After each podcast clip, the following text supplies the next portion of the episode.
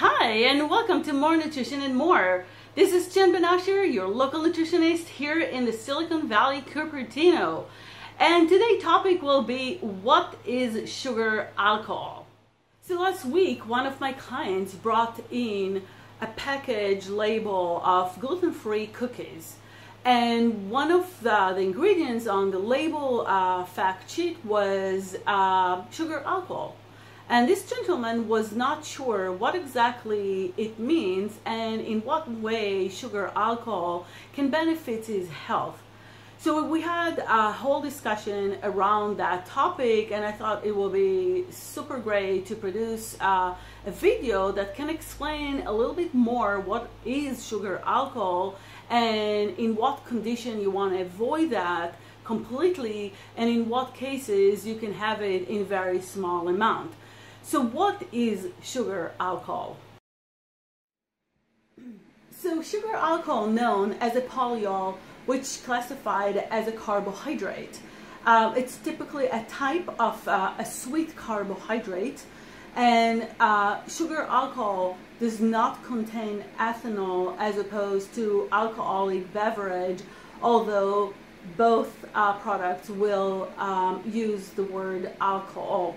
Um, at the same time, the food industry will use sugar alcohol in order to improve the texture, retain moisture, um, and um, make the product a little bit more sweetener, um, and um, and also as a bulk agent. We have also to remember that it's a natural process that happened um, with within fruits, beans, and plants. So although there is a negative connotation to the word sugar alcohol, it's a natural uh, chemical process that happen within the world of our food uh, intake. Calories wise, it's less compared to refined sugar, no doubt about that. We're talking about 1.5 to 3 calories per gram from this uh, a source of food as opposed to refined sugar which we get 4 calories per gram.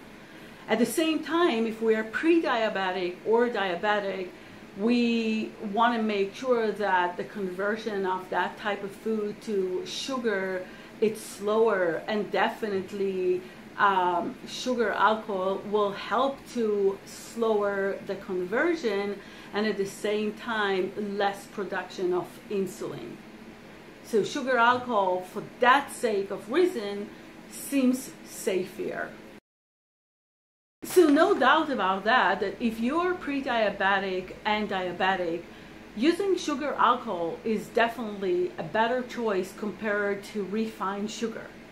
The challenge here is that the food industry gave sugar alcohol so many different names that in the end of the day, we are consuming more sugar alcohol than our body need. Regardless if we are pre-diabetic and diabetic, not to say when we are pre-diabetic and diabetic. And in the end of the day, we're overloading ourselves with different types of sugars from different types of sources that can affect our blood sugar.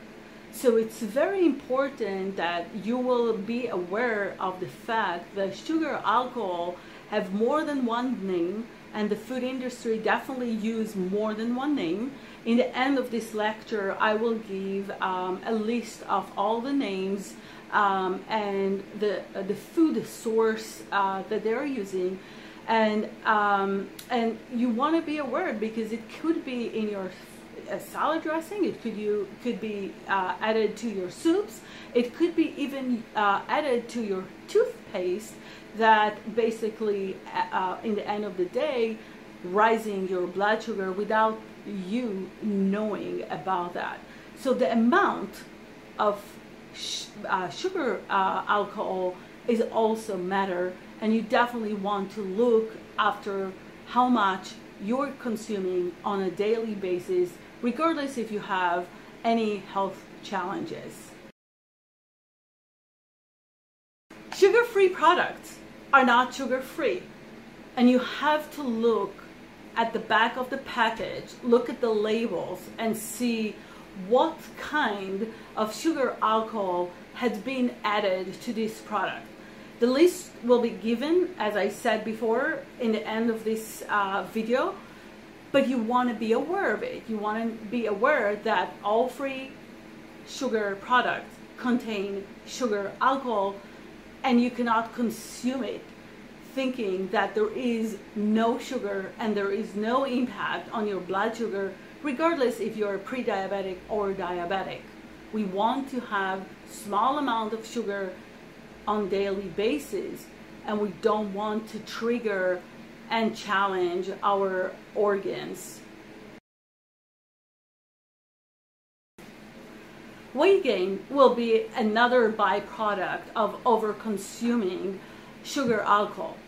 The main reason is most times the food industry will use the cheap uh, starches like corn and rice and soy in order to produce these uh, bulking agents uh, uh and save some money on us, but at the same time, it will add it up uh, and create uh, weight gain.